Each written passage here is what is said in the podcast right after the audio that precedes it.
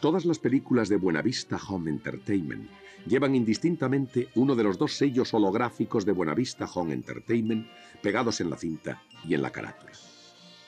Al inspeccionar los hologramas bajo una luz brillante, podrá ver en uno la imagen tridimensional de una antigua cámara de cine sobre un fondo con las letras BVHV y en el otro la imagen de Mickey Mouse sobre un fondo con la palabra Disney. Ahora hacemos claqueta. Bueno, va. Mi ordenador me dice que me quedan 4 horas y 20 minutos de batería, pero antes me decía que quedaba 1 hora y 50, así que a saber. Ya haré mi magia. Ya haré mi magia, ya haré mi magia. This is the way. You can't handle the truth. You come at the king, you best not miss. That belongs in a museum. You lose. Good day, sir. Este no es el podcast que estás buscando. Hola, eh, bienvenidos, bienvenidas de nuevo a otro capítulo de Este no es el podcast. ¿Qué estás buscando? Como veis, tenemos a Antonio. eh, como ya habéis comprobado, también está aquí Jaime. Hola, mi gente. Y en este capítulo nos acompaña otro invitado especial, JC, Buenas. que ha venido a discutir con nosotros. Eh, en este capítulo vamos a dejar, vamos a darle un descansito a Star Wars, que ya llevamos dos capítulos seguidos de Star Wars, y vamos a hablar de un tema bastante candente, que es eh, WandaVision, de, de Marvel, en este caso eh, también de Disney Plus. Por cierto, Disney Plus, Disney Plus, decidlo como queráis, según vuestro país.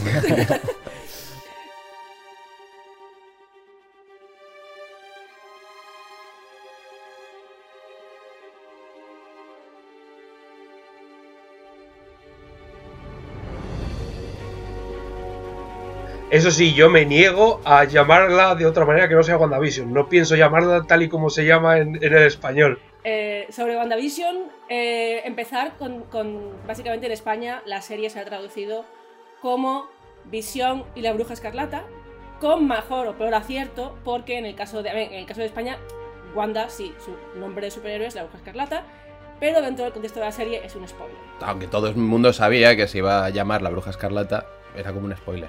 Eh, WandaVision cuenta. eh, bueno, la, serie empezó. La premisa era un poco misteriosa, porque la premisa era. Embárcate en un viaje con estos superhéroes un poco menores del, eh, MCU y te vamos a enseñar eh, ellos viajando a, a través de la historia de la televisión, a través de la sitcom de la televisión americana y ya está, no te contaba nada más. Los que conocemos los cómics ya nos olimos más o menos por dónde tiraba el tema, pero la premisa empezaba con, con este aire misterioso y este aire de novedad dentro de lo que es el, universo Marvel, en el sentido de no contar una historia clásica de superhéroes y un cómic de superhéroes, sino contar algo que es homenajes a la, televisión americana. La serie luego, lógicamente, ya entra en, en más temas eh, relacionados con los superhéroes. Empezando un poco por lo personal, y voy a pedirle a JC que por ser el invitado nos dé el- que empiece él. ¿Qué os ha parecido la serie? ¿Os ha gustado? ¿No os ha gustado? Yo es que eh, me pasa un poco como a Wanda, que pasa por varias fases.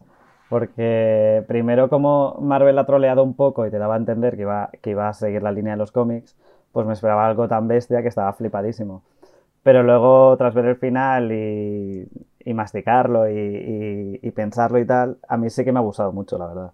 ¿Tiene sus fallos? Sí, pero me parece una serie arriesgada, me parece una serie muy bonita y me parece que es un gran paso que ha hecho Marvel para que por fin se tome en serio a los personajes. Yo estoy un poco contigo, JC, y también he pasado por fases. Yo también soy muy fan de, lo- de los cómics. Y sí que fui con menos expectativas en el sentido de voy a ver lo que me echan y ya está, porque sabía que no me iban a hacer los cómics. Entonces iba un poco así. A mí me ha gustado mucho porque me lo he pasado muy bien. O sea, que cada viernes, han sido nueve viernes de tener a gente que no ha leído cómics nunca o gente que ha leído cómics en WhatsApp o en Telegram haciendo teorías. Ha sido muy divertido en ese sentido. Todo lo que es el, el- lo que has rodeado a la, a la serie, ¿sabes? El hacer teorías, el que está pasando. Eh, por ejemplo, en mi caso tenido muchos compañeros de trabajo que no han leído cómics, que han venido a mí, es me explicar lo que está pasando. Entonces, en ese sentido ha sido muy divertido. La serie en sí también es muy divertida y, y como tú decías, traer personajes que no se ha han usado tanto en, en las películas y dar una, una nueva vida. Eso me ha gustado mucho. Pero sí que es cierto que yo también estoy que con el final es como que se ha descolgado un poco de lo que nos ha prometi- prometido, entre comillas, porque realmente no nos ha prometido nada. Lo que hemos entendido todos que nos estaban prometiendo. Pero pese a que el final no me ha terminado de encajar, en general me ha gustado mucho y la quiero volver a ver entera sin pausas de una semana eh, para ver cómo funciona toda junta. Bueno, yo puedo hablar como el que no ha leído los cómics, entonces como todas esas promesas para mí no significaban nada. Eh, yo seguía la historia como un producto completamente em, externo a los cómics, eh, independiente a los cómics, y, yo lo iba disfrutando semanalmente como, como en la época en la que disfruté Perdidos, hace 15 años. Y, esos misterios que se iban planteando, pues me parecían, me parecían muy curiosos, me parecía una premisa muy curiosa, muy original, que al final me dejó muy frío en el último capítulo. Me gustó mucho eh, la resolución de los personajes principales por, por el viaje emocional que habían vivido, pero el resto de setups, de, mm, de expectativas que teníamos sobre, sobre por dónde iba a ir la historia, me daban un poco igual. Y como todo acabó siendo muy una película de Marvel, me quedé con una premisa muy buena, pero una resolución muy que me dejó muy frío. ¿Antonio? Pues a ver, yo tengo sentimientos bastante encontrados con respecto a esta serie. Eh, primero me gustaría puntualizar el hecho de que a diferencia de vosotros yo no la he visto semana a semana. Más que nada porque, como en fin, os he dicho en repetidas ocasiones, tenía absoluto interés cero en ver esta serie. O sea, estoy hartísimo del MCU. Estoy, mm, con, vamos, hasta, hasta las narices de los superhéroes. Y esta serie la he visto única y exclusivamente para el podcast, nada más. Así que me la he visto de tirón. He hecho binge watching, que es lo que dicen los. Gracias, Antonio. La gente, la gente Te queremos, Antonio. que es como se llama, es verla, ver una serie de tirón.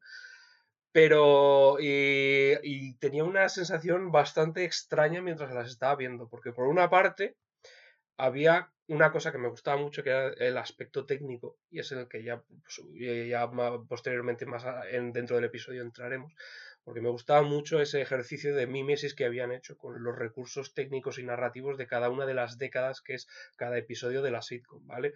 Pero luego el contenido me parecía bastante ñe, particularmente, o sea, por ejemplo, en las partes de sitcom el humor me parecía hasta para estándares de sitcom, que son el humor de mínimo común denominador, me parecía un humor absolutamente espantoso. O sea, era en plan de, tío, estos chistes son más malos que, mm, que pegarle a un padre con un calcetín sudado. Y luego ya, según va avanzando la trama, la, la, subtrama, bueno, la trama paralela de lo de la parte de fuera eh, empieza a tomar más protagonismo y luego llega un final que me parece un final apocalípticamente malo. O sea, yo no tenía ninguna clase de expectativas porque, como ya digo, no tenía interés en un principio en ver la serie y la estaba viendo de tirón, así que no tenía tiempo para hacerme cablas en plan de, uh, ¿qué ocurrirá? Que no, así, la estaba viendo como si fuera una peli, una peli gigantesca, pero vi el, final y en plan de, esto me parece apocalípticamente malo, de sentirme personalmente insultado como en plan de, escritores, me estáis insultando mi inteligencia como espectador, ¿vale? O sea, en plan de, pero sentirme, de sentirme enfadado. Una vez dicho esto, también, aparte de todo eso, tengo un problema gordísimo con esta serie, que desde un punto de vista moral y ético, esta serie me parece grotesca, absolutamente abominable. O sea, lo que estaba viendo era que en plan de, ya no tanto lo que, lo que está contando, sino cómo lo está contando. O sea, los, escritores estaban intentando hacerme tragar unas ruedas de moño que decían en plan de... Madre del amor hermoso. Joder, te has quedado a gusto. Sí, desde luego, vamos. es que acabé muy enfadado cuando, la, cuando acabé, la, acabé la serie estaba enfadadísimo. O sea, estaba en plan de estilo, no me puedo creer. Como un señor mayor ahí otra vez. agitando los brazos. vuelto a caer otra vez con la puta trampa del MCU. Siempre me hacen lo mismo. Es que desde el puto Ultron me hacen lo, mismo. Joder, Luego hablaremos de la trampa del MCU. Eh, JC quería decir algo, sí. Sí, no, pero a ver, que a mí es lo que, por ejemplo, el tipo de humor, que, que mucha gente se quejaba del tipo de humor, pero a mí es la gracia de los primeros episodios, que no solamente te, te imitan el cómo se grababa una sitcom, que ellos mismos fueron con Dick Van Tracy. Ese humor, ese humor es de esa época. Entonces, yo, por ejemplo, que soy muy fan aparte de las sitcoms de los, de los 50, o sea, entiendo que, visto actualmente, eh, es un humor eh, chorra, pero a mí me parece brutal que hayan, que hayan recuperado el humor de cada década. Y, a mí sí que me parece que estaba muy bien. A mí el guion me, me parecía muy bueno. Perdona, o sea, yo, yo he, Le sale. yo he visto, yo he visto también series de esa época. Sí. O sea, y te digo, y te digo que es el, el- el humor que hacen es malo hasta para los estándares de la época. Antonio, Antonio, es, es es una parodia de su humor. Están Claro. parodiando Claro. el humor de la época. Los chistes están cogidos con pinzas aposta. Claro, yo, creo que- yo creo que es parte, es parte de la gracia, sí. Antonio. Están haciendo una parodia de humor blando e inofensivo y lo que consiguen es un humor que no hace gracia. Eso es lo que estás diciendo que hace. No están intentando hacerte gracia, están intentando hacer la gracia, que es distinto. No, no, es que una cosa es una, es, una cosa es una parodia y otra cosa es coger el tono, o sea, imitar el mismo tono. Es como si, si, a- si ahora se hace I Love Lucy, por ejemplo, ahora todo el mundo pues la rechazaría, sería como algo, mm, como- vamos, que sa- causaría rechazo. Pero, pero bueno, a ver, que yo, por ejemplo, yo me sigo descojonando con I Love Lucy, pero, Por- es que pero en su cuestión, o época sea, era el tono que, se, era el tono que, que gustaba, era el tono que triunfaba y, y era el tono que marcó eh, un antes y un después en la comedia. Entonces, lo guay de WandaVision es que los guionistas han empapado de esos tonos. Es igual que en la tribu de los Brady. La tribu de los Brady ahora nos parecerían gilipollas, pero antes la disfrutábamos como, como críos pequeños, o sea, y, y es eso. A Pero mí nunca me cayeron muy bien esos tipos, ¿eh? Ay, a mí sí. mucho. a mí sí. A mí, a mí me parecía que algo, que algo ocultaban. Algún cadáver en el sótano. pues era una fantasía que de ella cuando era pequeña, pero imita a la perfección los, los mecanismos y los recursos narrativos de cada, de cada sitcom, de cada época, y como ha dicho, como ha dicho JC, el tono. O sea, y es que es a lo que, a lo, con respecto a lo que has dicho antes, es lo que es precisamente mi punto. O sea, que tú ves unas series de, de esa época y se quedan completamente, son añejísimas y, y el, y el tono, pues es completamente nada actual, pero te sigues riendo. Con esto yo lo estaba viendo, era con plan de, pues es como estar viendo un capítulo de Embrujada, pero sin reír. Bueno, yo me reí, ¿eh? O sea, a mí, por ejemplo, el parto de, el parto de Wanda y todo esto, esto de la lluvia, todo esto, a mí esos, a mí esos recursos tal, o sea, me parecían geniales. Y Paul Bettany cuando la escena del mago... Sí, esa sí, esa fue muy o graciosa, sea, sí. A mí me pareció brutal esa escena- escena. eh, reconozco que esa sí que es muy gracioso. A, a mí el, pri- el primer episodio con los padres, con los jefes de, de Vision, a mí me hizo muchísima gracia. A mí, porque además los dos actores me parecen muy, muy grandes y a mí me dio mucha gracia. O sea, a mí me parece que el tema, el tema sitcom, yo no tengo absolutamente ninguna pega. A mí me, me- mi, pega, mi pega viene con el, el mundo MCU de después. Que luego, por ejemplo, en el segundo capítulo, a mí me gustaba mucho que aunque imitaba mucho el tono, también tenía sus, pun- sus puntillas ahí de, de feminismo, de Mm. actualidad y tal. Porque, por ejemplo, Wanda va con pantalones, ella es como que no termina de, de, de entender un poco el rol de la mujer en esa época. Entonces tiene pequeñas críticas actuales, pero sin perder el tono de... que es cuando, bueno, cuando ya, cuando se escucha la voz de la radio diciendo, Wanda, ¿qué, qué estás haciendo? y todo esto.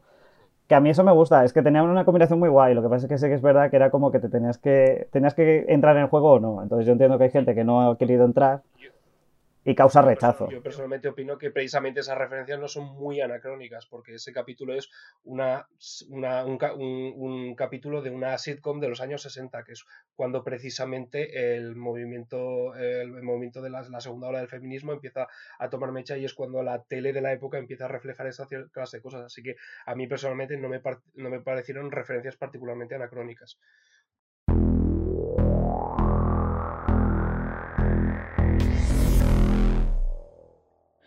Eh, siguiendo un poco para adelante y, y dando un paso atrás, de hecho, en el tema del, MCU, eh, porque el MCU eh, no deja de ser una franquicia que ha sido principalmente cine. Eh, ha habido series de, televisión en Netflix, pero las series de Netflix tenían un tono claramente diferente a las películas de, de, de Marvel. Y da la impresión de que esta serie eh, comienza una nueva fase para, para las películas de Marvel, que va a ser un poco entrelazar series con películas y series que van a dar pie a películas. ¿Cómo creéis que encaja WandaVision en este plan? Bueno, pues a ver, WandaVision va a enlazar directamente con Doctor Strange 2, que de hecho ya estaba más que confirmado que ya sea la coprotagonista. Y de hecho, spoiler, la última escena post créditos te enlaza directamente a Doctor Strange. Y, y bueno, y supuestamente también con Spider-Man y luego ya toda la fase 4 de Marvel. Porque abre el camino al multiverso, pero, pero es una teoría, que eso todavía no está del todo. Sí. Otra rama que puede abrir, que además es parecido a lo que pasó en los cómics, que hablaremos en el siguiente punto. En, los cómics hay un cómic que es un poco la, la clave de todo esto, que es Dinastía de M, Es un evento de Marvel en que se abren diferentes ramas. Y eh, una de las ramas que se abre es, como ha dicho JC, el tema de Vengadores y tal, y cómo se reúnen y tal. Otro tema es una serie que se sacó para enfocarla más al público joven, que es Jóvenes Vengadores, en los que eh, los hijos de Wanda son parte de los miembros de ese grupo. Y fijándose uno en todas las series que van a hacer y todas las películas, en cada una de las series o cada una de las películas van a introducir a un personaje de, esa, de ese grupo. Por tanto, la otra rama que se puede abrir del MCU es Jóvenes Vengadores, que casa un poco con, el decir vamos a cerrar la fase anterior, que son la gente mayor, y dar paso a la, gente joven que se va a convertir en adulta en los próximos años. Si queréis un poco una guía de esto, sería en WandaVision han introducido a Wiccan y. ¿Cómo se llamaba? ¿Cómo se llamaba este? El otro. Ay, Dios mío. Yo le llamo el otro. No, es Wiccan y. Speedy. Ah, sí, son eh, Wiccan y Speedy. Wiccan y Speedy. Luego está eh, Hulking, que es un scroll. Entonces la, primera escena post créditos ya te está apuntando a eso. Kate, Kate Bishop, que va a entrar en Ojo de Halcón. En, si no recuerdo mal, en la película de Doctor Extraño va a entrar América Chávez.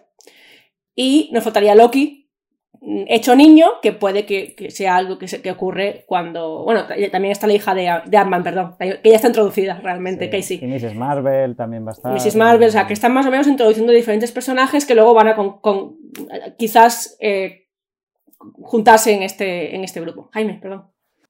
No, no, no. Eh, iba a decir, pues nada, eso, que sí, que esta, esta serie ha servido, ha sido como una película más en mi, en mi opinión. Lo mismo que, seguramente sean la de Falcon y de Winter Soldier, que va a ser otra, una, una película episódica que enlace las tramas de, o sea, de la fase 4 a, o sea, de la fase 3 a la fase 4.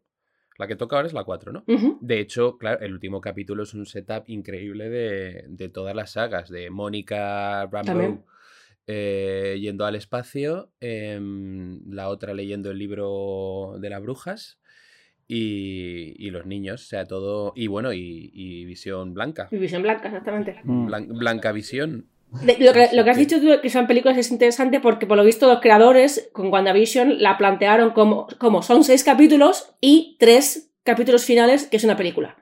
Que si lo piensas así y ves la serie de esa manera, dices, ahí se entiende un poco el cambio de tono, porque los primeros seis son las sitcoms y luego ya empieza todo el tema de, del MCU, así como lo plantearon al principio, al parecer. Lo que pasa es que, por ejemplo, en la, en la serie, y lo han, lo han, tenido que admitir, que es que por el COVID no han podido hacer todo lo que querían hacer.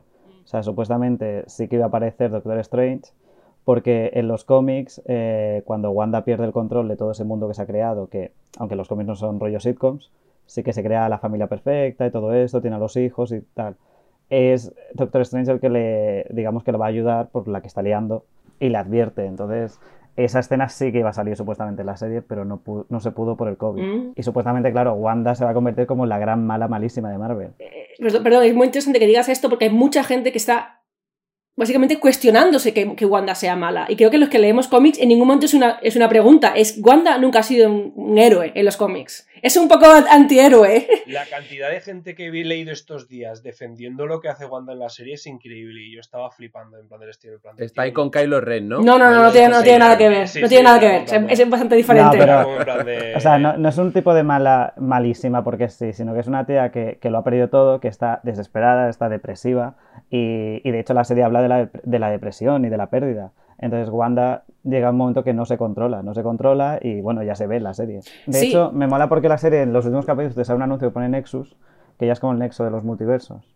Y ella puede ir por los multiversos y es la que, digamos, rompe los multiversos y todos se empiezan a mezclar que luego eso dará a Secret Invasion y Secret Wars y estas sagas. Que eh, yo creo que, ella puede ser la mala en los cómics, pero estamos hablando del, MCU. Y el, el MCU no va a tener a un personaje principal moralmente, con una moral ambigua. No va a tener, o, o simplemente malo. O sea, va a explicarlo de alguna forma en la que una fuerza superior le ha hecho hacer las cosas malas o Em, o al final va a terminar, mm, pues eso, pidiendo perdón y diciendo... O ha sido sin querer. ¿eh? o ha sido sin querer. De hecho, eso es lo que vemos ya en esta serie, que es que eh, realiza una serie de actos que son bajo cualquier clase de prisma absolutamente aberrantes y la serie está en todo momento intentando distraerte de ese hecho, eh, pues em, creando de la nada literalmente cabezas de turco para que no pienses mal de Wanda, porque es que los propios creadores se han dado cuenta en plan de, hostia, es que lo que está haciendo es jodido. Y literalmente al final, incluso literalmente mintiéndote en la cara para, para que, para que, para, para que no, no, no pienses mal de Wanda. Hay un momento cuando Mónica le dice, no sabe, no sabe esta gente a lo que ha renunciado por ellos, que es como, tío, no. A ver, pero, pero, es que es, es, es, interesante porque este es el tema. A mí esto no me, no me choca porque es que los cómics es así. O sea, los cómics, Wanda nunca pide perdón. Wanda, tengo una amiga que lo escribe muy bien. Wanda la lía, dice, uy, y se va. O sea, Wanda es así, es el personaje de Wanda. En ese sentido no lo han hecho nada mal. O sea, en el cómic Wanda no es villana, no es villana per se, no es Magneto, que sí que es villano, y además es bueno. Eh, pero es que, a ver, Magneto a veces también es bueno o semi bueno. Entonces déjame terminar. Es, eh, entonces, el, personaje Wanda es lo que dice JC. En los cómics está hecho así. En los cómics llega un momento, por ejemplo, que los Vengadores se reúnen para decir, nos la cargamos. Porque es que está descontrolada. Y en el, cómic no está tan blanco y negro, hay muchos grises, que es lo interesante del cómic. Que Disney sepa llevar esto mejor o peor, está por ver. En el octavo capítulo así, eh, te lo deja muy claro, o sea, Wanda, por ejemplo, siempre es como muy inocente y muy buena. O sea, ella cuando va por el cuerpo de visión, que te hacen creer que lo había robado al principio, que te dan esa... Eh, ella lo pide súper educadamente, ella no va de malas y ella directamente podría haberse cargado la edificio si hubiera querido, ¿sabes? En plan... Y le están tocando tanto las narices en todo momento y ella está viendo tanta de esto que, que al final cuando crea ese mundo lo crea por desesperación. Porque de hecho ella en Infinity War, eh, no, en Endgame, la última escena en que la vemos, ella va hacia Thanos y le dice, me lo has quitado todo. A lo, a lo que el otro responde que me hace mucha gracia, pero tú quién eres. pero, usted quién es. Es lo que mola, que le dan esas capas, que es como una tía que lo ha intentado todo por estar bien en este mundo, por ser bondadosa, por ser respetuosa, pero no la han tratado así y lo han quitado todo. Entonces llega un momento que lo hace desesperada y cuando ella se da cuenta de lo que ha producido en la gente, porque para ella eh, esa gente era feliz dentro de ese mundo, eh, entonces es cuando ella abre ese mundo y tal. Entonces sí que veo ese sacrificio. Lo que pasa es que a mí me mola que no sea la mala malísima, que me mola que tenga esa, esos grises, ese personaje. Perdona, pero em, o sea, la, la, serie está intentando hacer eso como un eh, sacrificio heroico y yo no sé tú, pero yo como espectador no puedo ver un sacrificio heroico el, dejar de controlar mentalmente a 4.000 personas, que en las cuales literalmente la primera a la cual le quitan el control mental en la serie, literalmente grita de un dolor, de un dolor agónico y pide por favor que paren. Le dice que la, que la mate, ¿no? O algo así, en plan, mátame. en cierto momentos, por favor, en plan de, si por favor, si no nos vas a liberar, por favor, mátanos. O sea, yo sinceramente, o sea, mm, Norm, el compañero de Visión, no sé si en el capítulo 3 o 4, Visión le quita el control mental y literalmente lo primero que hace es gritar de dolor. Y, cuando, y cuando examinan a Mónica, una vez sale de la, de, la, de la realidad, dicen en plan de, ¿qué sentías mientras estabas ahí? Dolor. Nadie le quita responsabilidad a Wanda, eso para empezar. Lo que estamos diciendo es que no es, no es no es una villana per se 100%. Hay, una, hay un, como en el cómic, es un personaje, es un antihéroe, al fin de cuentas, con, mejor, mejor o peor llevado por Disney. Sí, pero sí, como pues Iron Man, como muchos, muchos personajes. Pero el sacrificio, mm. el sacrificio en sí es que ella se crea una vida perfecta y ella renuncia a esa vida por no seguir haciéndose daño. Pero es que eso no es un sacrificio. Hombre, para mí sí, o sea, si tienes la vida perfecta que tú quieres tener con la gente que quieres tener y renuncias a ello, es un sacrificio no es un sacrificio en base a que este es un sacrificio que está basado en el sufrimiento literalmente de miles de personas. O sea, renunciar a eso no es un sacrificio, es decencia humana básica. Y que es, que es algo que, se presupone a los héroes. Es lo que decía mi madre siempre de, cuando decía, he hecho la cama, decía, no has hecho más que lo que debes. Pues lo Deja de controlar mentalmente.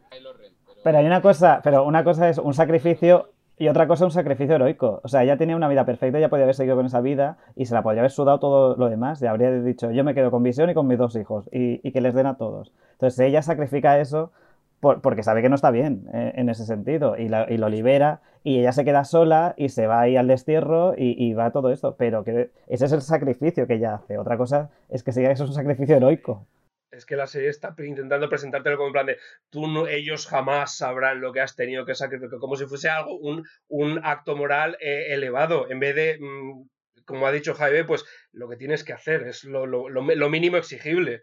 O sea, es que está intentando presentarlo como un alto, un, acto moral elevadísimo. No, pero ten en cuenta quién dice esto. Esto lo dice una persona que perdió a su madre. Una persona que la entiende y que haría lo mismo, que se está poniendo a su mismo nivel moral, que es bajo.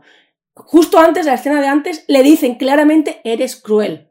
Y no lo niega. Nadie, nadie, nadie para, nadie va y dice, no, no no es cierto, no es cruel. Tienes esas dos visiones. Tienes la visión de la, la persona que le dice, eres cruel, lo que estás haciendo está mal. Y otra persona que le dice, yo estoy en tu misma posición, he perdido todo a mi familia, porque está sola Mónica, y ella lo mismo. Y son dos posiciones que personas en esa situación pueden entender. Eso no quiere decir ni que, ni que se presente como una villana ni que se esté justificando. Es, te hace empatizar con dos situaciones diferentes.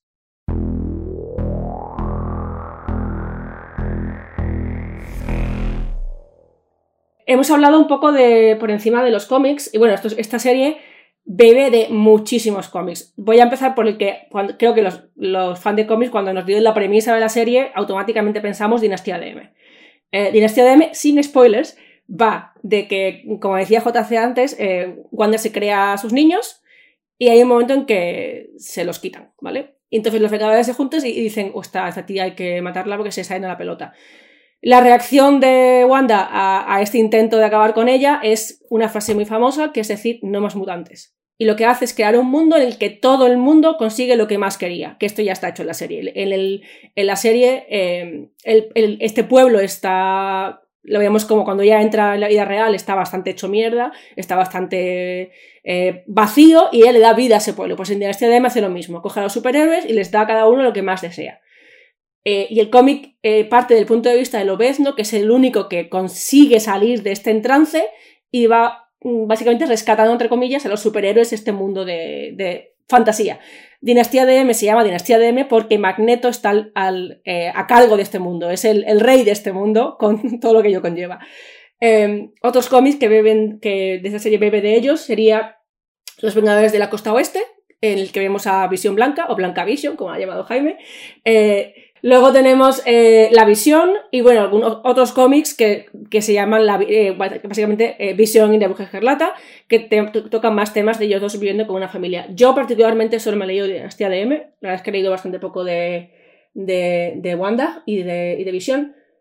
Sobre todo para la gente que ha leído cómics. ¿Cómo creéis que se compara la, la serie con, con los originales? JC, tú eres, la, tú eres esa gente. Sí, eh... que los cómics son muchos más duros. O sea, los, los, los, cómics eran más crudos y la relación de Wanda y Visión en los cómics es mucho más heavy. O sea, Wanda y Visión. Wanda pierde a Visión, entonces ella se vuelve loca, se crea como una realidad perfecta con él de matrimonio, con sus hijos y tal. Luego de pronto, y es lo que a mí no me. A mí es lo que me ha chirriado la serie. Agatha en verdad es como la mentora de ella. O sea, Agatha en los cómics le ayuda y todo esto. Ella crea a sus hijos con parte de alma de Mephisto y le roba el alma a otro superhéroe, no me acuerdo ahora cuál era. Entonces, cuando ella, cuando le hacen ver que eso es, irreal, de hecho, Agatha en un momento del cómic le dice: Cuando tú no miras, cuando tú te despistas, esos hijos desaparecen. O sea, no existen. Entonces, ella se vuelve loca y todo esto. Entonces, luego, Visión, hay una, hay una parte del cómic que mola mucho, que cuando les atacan los Vengadores, ella utiliza Visión como arma y manda Visión a luchar contra Vengadores.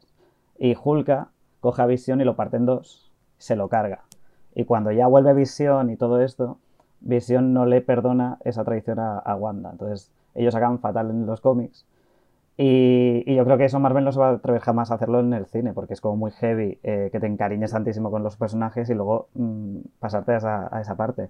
Wanda acaba. Ya, lo de matar a, a Visión no lo han hecho nunca, ¿no? no pero no, no, no pero lo matan de manera súper. Literalmente lo parten por la mitad. Por las sí. piernas hacen así.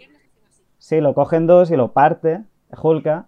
Y, y claro, todo el mundo eh, echa la culpa a Wanda. Wanda es como la gran mala. De hecho, Magneto viene por ella, la coge y acoge a su hija y, y se la lleva y todo esto. Y Wanda es como la gran mala durante mucha, mucho tiempo.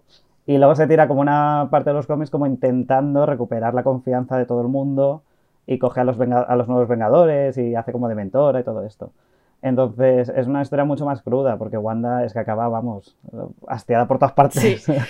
eh, la, la, diferencia principal es la, la más obvia, es que eh, Dinastía DM tiene mucho mmm, background, o sea, tiene mucho build-up de, de cómics anteriores, porque Dinastía de M viene de lo que ha contado JZ, pero también viene de, de, Vengadores, que estaban en su momento estaban separados y se juntan para esto. Que le gusta juntarse a los Vengadores, ¿eh? Y luego también está el hecho de que, de que este, por ejemplo, lo, Lobezno, Lobezno es un personaje clave de Dinastía de M, eh, también está en Dinastía de M, están muchos personajes que todos tienen su historia. Entonces esto, tal y como está ahora mismo el MCU, es imposible hacerlo, o sea, es imposible crear este, esta unión de personajes y que tenga sentido o que Magneto sea el rey del mundo porque Magneto no existe en este universo ni, ni es el padre de Wanda en, en, este universo que es para mi gusto es una pérdida porque el personaje de Wanda siendo hija de Magneto tiene un punto de ya por ser hija de Wanda la gente, hay gente que le juzga y dice tú vas a ser mala porque tu padre es malo perdona eh, iba a decir vosotros os habéis leído los Ultimate Ultimate uh, Avengers que es... no mucho la verdad.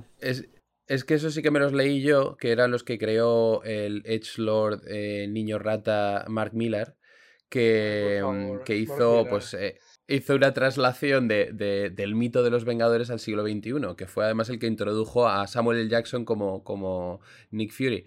En el tercer volumen, que ya no hace Mark Millar, Pietro y Wanda son amantes, aparte de hermanos un inciso voy a hacer aquí de, Ultimate. Ultimate es la rama paralela de Marvel. O sea, en Marvel está la rama 616, que es la que lleva desde los años 40, que es la que sigue continuando ahora, que está en, est en en. Está estática en el sentido de Spider-Man tiene 30 años, hace 30 años. Eh, y luego está Ultimate, que como dice Jaime, es una, es una traslación de, estas, de los superhéroes al mundo moderno. Y es como reempezar de nuevo las historias suelen ser casi iguales con pequeños cambios, muy pequeños cambios. Por ejemplo, eh, Peter Parker es adolescente en el 2000 en vez de adolescente en los 60. Y Iron Man fue herido en Irak o en Afganistán y no en Vietnam, ¿sabes? Son esos cambios de... Los, las películas suelen beber más de Ultimate que de 616, pero a veces mezclan. Eh, pues, hacen un poquito de mezcla. En este caso, en el caso de. de, de... El tono es muy poco ultimates. Eh. No, pero, pero eh, pues eso. Eh, Triskelion, Samuel L. Jackson. Eso es de Ultimate. El, el, es todo muy Ultimate, sí. Es verdad que, que, Thor, que es un, que es un fanático Greenpeace muy violento y borracho. en, los, en las películas no se Sí, la película está, está Yo me refiero más al tono, ¿vale? O sea, la cosa es, puede que tengan elementos, por así decirlo, de props, ¿vale? O sea, de utilería, de, de ultimates, pero en general el tono lo veo mucho más, las pelis son mucho más Marvel clásico.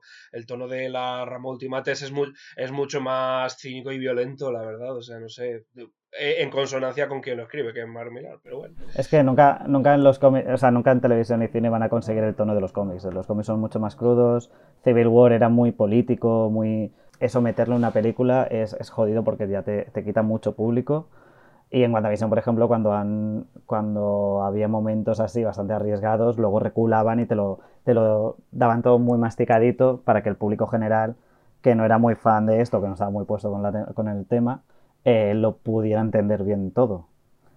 Y, es la pena, porque a mí me habría encantado, por ejemplo, que si hubiera salido Magneto. O sea, yo pensaba que la aparición sorpresa podía ser o Doctor Strange o Magneto.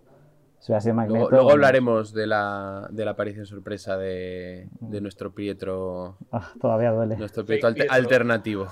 Creo que esta es la, la principal diferencia con los cómics, que, que, por, que, creo que es un tema bastante interesante. En, en, en las películas y en las series, sobre todo ahora que lo lleva Disney, va a ser bastante diferente plasmar eh, alto, el tono cruento y adulto que tienen algunos cómics, simplemente por cómo se hacen las películas y, y las series. Por ejemplo, eh, me voy a ir, por ejemplo, a las series de Netflix. Las series de Netflix de Daredevil o de Jessica Jones están muy bien con referencia al cómic porque Netflix podía hacerlo. Netflix podía decir, o Punisher, Punisher es el mejor ejemplo.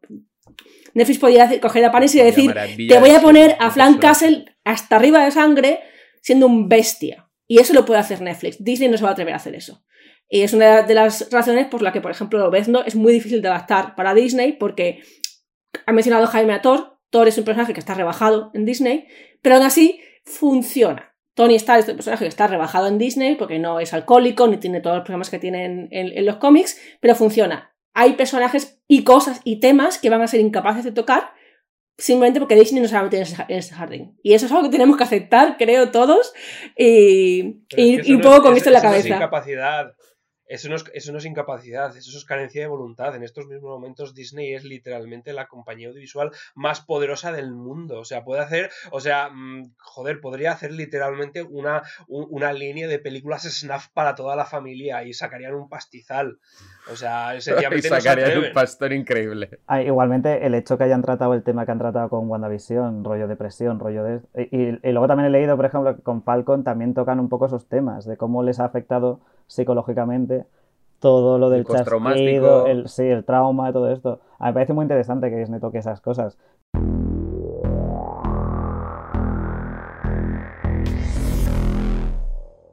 Pasando un poquito de los cómics, que sinceramente me podría tirar todo el día hablando de esto. Eh, con respecto a la, serie haciendo eh, homenajes a las sitcoms, ¿cómo creéis que toca los aspectos más formales del género y cómo creéis que funciona como homenaje de sitcom y cómo lo mete con la historia. creo que es la mejor parte de la serie, así de, claro. O sea, es lo mejor de largo. O sea, como ya he dicho, hacen un trabajo excelente de reproducir los modismos, el, eh, o sea, la, textura de la imagen de las diferentes cámaras que se utilizaban en cada una de las décadas. O sea, como ha dicho JC, el, el, tono, a pesar de que a mí los chistes no me funcionan, el, la, la, clase de humor que tenía cada y cómo va avanzando a lo largo de, de, de, de las décadas.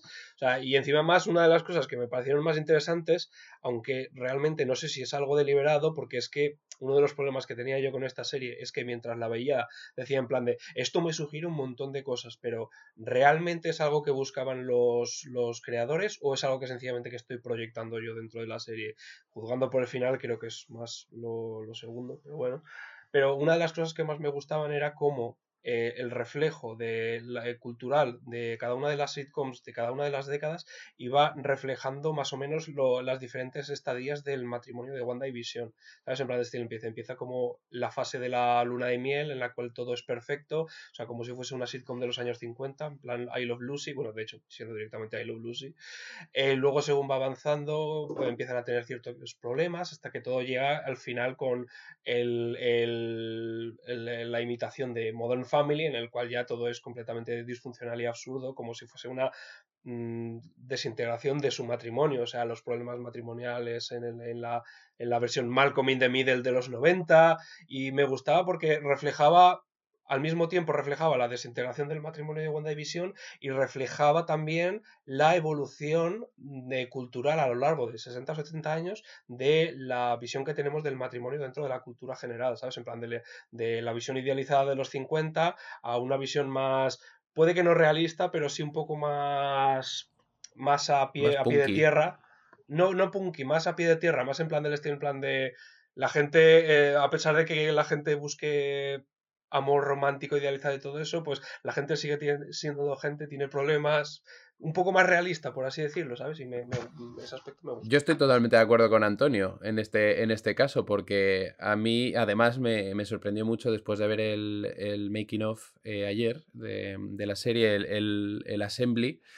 Em, cómo, reprodujeron todas esas épocas de la forma más práctica posible, utilizando técnicas de la época, los hilos colgando para, los utensilios de cocina flotando, eh, eh, todos los movimientos de cámara, las cámaras, los, el lenguaje, la música, todo. Me parece, mm, me parece una, recreación maravillosa. O sea, es una de las cosas que siempre utilizaron las cámaras de cada década, porque es que yo lo decía en plan de no, habrá sido CGI, pero es que lo veía decía en plan, Hombre, es que esa es la, la textura, tío. Esa es la Sí, no, yo creo, yo creo que es color grading, yo creo que es talonaje en, en muchos de ellos porque, porque también tuvieron que grabar así, bla, bla, bla, bla, bla, con lo cual no creo que usarán film, eh, ¿sabes? Pero vamos.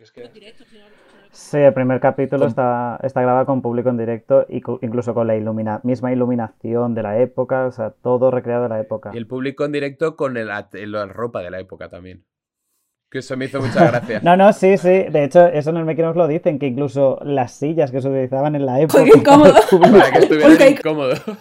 Es que encima más está todo tan bien hecho que eh, a los momentos en los cuales intentan hacer eh, la, intrusión por parte de la realidad y cambian el lenguaje visual, se notan muchísimo porque estás tan acostumbrado a ver el lenguaje visual, al que estás, al que ya conoces de, de, sitcom, que cuando hay un elemento extraño resalta muchísimo, como por ejemplo en el primer capítulo, que es todo mm, plano, plano, pla- un plano máster hecho con una cámara con dolly, eh, y de repente en la, en, la, en la mesa pasa a plano medio. Y como es, es algo que es un, resalta muchísimo y te, te provoca una sensación de, extra- de extrañeza en plan del estilo, en plan de, está pasando algo. Porque, me lo- mm, porque ya te digo, han cambiado el lenguaje súbitamente en mitad del capítulo, así que te está diciendo en plan de, hay algo que no está bien aquí. O sea, y ese aspecto está muy, muy bien conseguido. Y además están cambiando el formato de imagen cada dos por tres. Cuando salen al mundo exterior eh, es un formato, cuando están dentro es otro formato. Y a mí lo que, eso lo, lo hablamos Jaime y yo, que, que en España no ha llegado, pero en las versiones internacionales eh, Wanda dice WandaVision al principio de, de cada episodio y le va cambiando el tono de voz a medida que va avanzando la serie. Cada vez es más pausado, más como más depresivo. Y también la sonrisa de Wanda es cada vez más apagada. O sea, ella tiene un tratamiento súper guay. Y de hecho, vi una entrevista de, de Elizabeth que ella decía eso, que a medida que avanza, ella, se, ella actúa de una forma diferente según la ropa, según el esto. Y ya te va dejando entrever que, claro, ya en los 2000, como estamos puteados por todo, cuando con Modern Family, ya es totalmente depresiva, ya es totalmente que se la, se la suda todo. Y, y me encanta el- el- la evolución esa que tiene toda la serie. Pero también puede ser porque en esa época quizás la- las enfermedades mentales no se tenían tan en cuenta. O sea, si una mujer tenía depresión, era, ah, bueno, es nostalgia, histeria. histeria. Entonces, es un poco la evolución de cómo realmente se presta atención a ese tipo de cosas con el tiempo también. O sea, puede ser las dos cosas de ella está más hecha polvo, pero el mundo también le hace más caso, porque en aquella época quizás una mujer se lo guardaba, porque decía, ¿para qué? Voy a intentar hacer nada si no me van a ayudar. Eh, una cosa que me, que me gusta a mí de- del rollo de este de la sitcom son los anuncios que metieron en cada, en cada capítulo, que dejando aparte que estuviera hecho para cada época, tal y cual, cada anuncio es una referencia a la vida de Wanda. Tanto en los cómics como en, la- como las películas. Y os, no voy a meterme aquí a analizarlos todos, hay muchísimos artículos al respecto. Eh, podemos poner un enlace otra vez en Twitter. Pero está muy bien hecho. Uno de ellos es lo que decía JC, lo del Nexus, que básicamente te dice Nexus es una corriente que existe en los cómics que de todo- todos los multiversos. Y, a mí se me gustó mucho porque es un poco casar el hecho de que esos anuncios existían en, en esas sitcoms y existen todavía en, la televisión, sobre todo en la americana más que en las nuestras, y juntarlo con el elemento de meter cosas del cómic y meterlo como el trauma que realmente tiene, tiene, tiene Wanda, porque si os fijáis, en cada anuncio son los mismos actores, que son los padres de Wanda, Anda, haciendo sí, sí. diferentes cosas. Lo de los padres, justo, pues, eh, jate tú qué tontería, de eso no me di cuenta yo. Eh, pero me, me pareció maravilloso el anuncio de los 90. Yo, es que- es que a mí lo, de, lo del tema de Malcolm y, y los 90 me pareció, el, el anuncio del tiburón me pareció increíble. El del tiburón, muy- sí. Muy clavado. Esos anuncios eh, de 90, 90s, edgy, extreme, pa- para, para chavales, en plan de, uh, con, con música moderna y animación guay y, y, y contenido Es que un poco así más risque, es como, vamos, es delirante. Eh, chicos, voy a cerrar el tema este con una pregunta un poco personal. ¿Cuál es vuestra sitcom favorita? Eso, es- eso es una pregunta muy personal, Emma, eh, no estoy preparado. Joder, yo es que, yo- o sea, a mí mi serie para autónoma es Friends, pero es que yo soy muy fan de, de lo clásico y a mí I Love Lucy, Las Chicas de Oro, eh, y esta serie a mí me flipa. Hostia, las chicas de oro, chaval. Es que Las Chicas de Oro, si la veis hoy en día, flipas de lo actual que es el guion. O sea, los guiones de Las Chicas de Oro son mucho más actuales que muchas comedias de hoy en día. Pero eso es para otro podcast. A mí me cuesta mucho elegir porque me gustan muchas. Me gusta mucho Community, me gusta mucho The Office, eh, pero me voy a quedar con Brooklyn Nine-Nine. Porque es, Brooklyn Nine-Nine es la unión de muchas sitcoms que han salido anteriormente haciendo cosas mejor. O sea, todo lo que salió anteriormente de Office, Parks and pasa juntándolo en una serie y empezando a, a- a mejorar cosas que se han hecho antes. A mí me gusta mucho Brooklyn Nine-Nine y es bastante moderna también, no es tan, tan antigua como los JC. Venga, Antonio, Jaime, mojaros. Hostia, pues yo te diría que Malcolm es una de mis. Está en mi top 3. en mi top 3. si, no, si no Malcolm, yo creo que Community es una que me gusta mucho. Y es mi. Es la que podría revisitar continuamente, en bucle. Porque es que me hace muchísima gracia esa serie. Incluso las temporadas últimas. Ah, eh, ¿qué, qué temporadas últimas? ¿Te refieres a la segunda y la tercera? Porque Eso, eso. me parecen muy buenas. Esa- esas dos últimas temporadas me parecen buenísimas. Así, así me gusta. Eh, Antonio. Seinfeld. punto. Sinceramente, o sea, en plan de sitcom, uh, Seinfeld. Es que mm, me encantaba verla de crío en poner el, en una de las pocas cosas que estaban en abierto en Canal Plus. Y es que, no sé, o sea, todo el mundo se queda un poco flipado porque en plan, si yo te gustaba Seinfeld de crío, pero yo, yo lo encontraba graciosísimo, no sé por qué. Sé que tú eras un niño con gafas eh, con mentalidad de adulto muy, muy prematuro. O sea... Lo dice, lo dice, lo dice el, señor, el, señor, el, el señor con gafas, ah, que, que, que, me está hablando ahora mismo. ¿De dónde, ¿De dónde ha salido esto?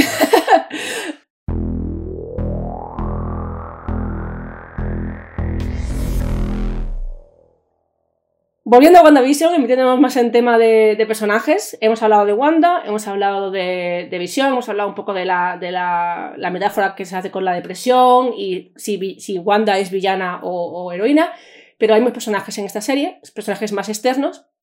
Tenemos a Mónica, que por si no os habéis dado cuenta, que supongo que sí, son, eh, es un personaje que sale por primera vez en Capitana Marvel, es la niña, la hija de la mejor amiga de, Carol.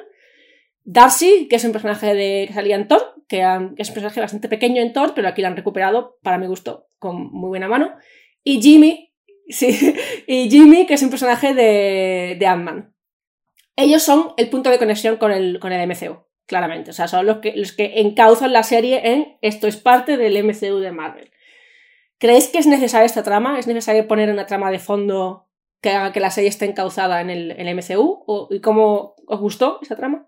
A mí me gustó, pero yo creo que no era necesaria. Yo creo que simplemente es para que el espectador. Eh, bueno, para ponérselo fácil al espectador. Porque ellos, como que están todo el rato diciéndote desde fuera lo que está pasando. Eh, te lo están explicando todo demasiado detalladamente. O sea, para mí no hacía falta, pero sí que me han gustado. A mí Darcy me flipa como personaje. Soy muy fan de Kat Dennings. Y Mónica, bueno, ya han dicho que no han hecho lo que querían con Mónica. O sea, Mónica me parece que está muy desaprovechada. Me gustaba el planteamiento de Mónica, pero luego al final sí que es verdad que se queda un poco en tierra de nadie y es como que no. Y Jimmy, bueno, tampoco aporta mucho, la verdad. Jimmy, Jimmy. Jimmy. Jimmy.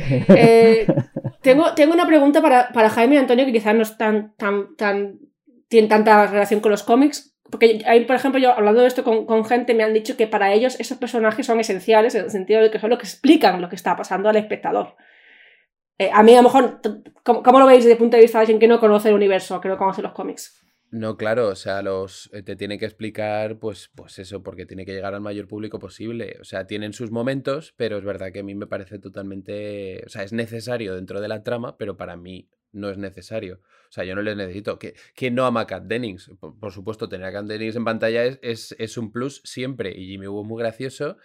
Y, y, bueno, Mónica pues tendrá que hacer el setup para, para sus siguientes episodios. Pero, pero es verdad que a mí no me aportó mucho, porque al fin y al cabo yo lo que esperaba era un producto que fuera lo más alejado del MCU como fuera posible, o sea, todo lo posible, to to todo lo fuera que pudiera estar de, del MCU. Con lo cual, a mí esa trama me sobró.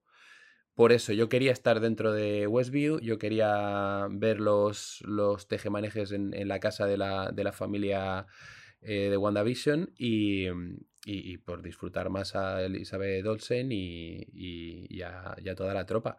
Pero sí, o sea, yo, yo si, si se hubiera quitado esa trama, yo habría estado igualmente, yo habría estado más contento incluso. Yo mi primera reacción es estar de acuerdo con vosotros y decir que efectivamente esa trama sobra. Pero si intento mirarlo de una manera un poco más fría, puedo entender la necesidad que exista. O sea, ya no, ya no solo como sencillamente para explicar al espectador, sino porque obviamente no puedes hacer una trama coherente que sea únicamente a base de homenajes de sitcom. Sea, si quieres hacer una trama, una historia, necesitas algo más, algo que te explique todo el trama y lo que está ocurriendo de verdad, ¿vale? La cuestión es, el problema que yo veo es que creo que explican todo demasiado pronto dentro de la serie. O sea, al final del tercer episodio ya te muestran eh, la realidad fuera de. Bueno, ya lo han ido mostrando cosillas en los datos anteriores, pero el tercero es ya cuando literalmente ves en plan de sacan a Mónica y ves el tinglao que está montado fuera y ves el, el, hexágono. Bueno, no es un hexágono porque es una forma poligonal, pero bueno.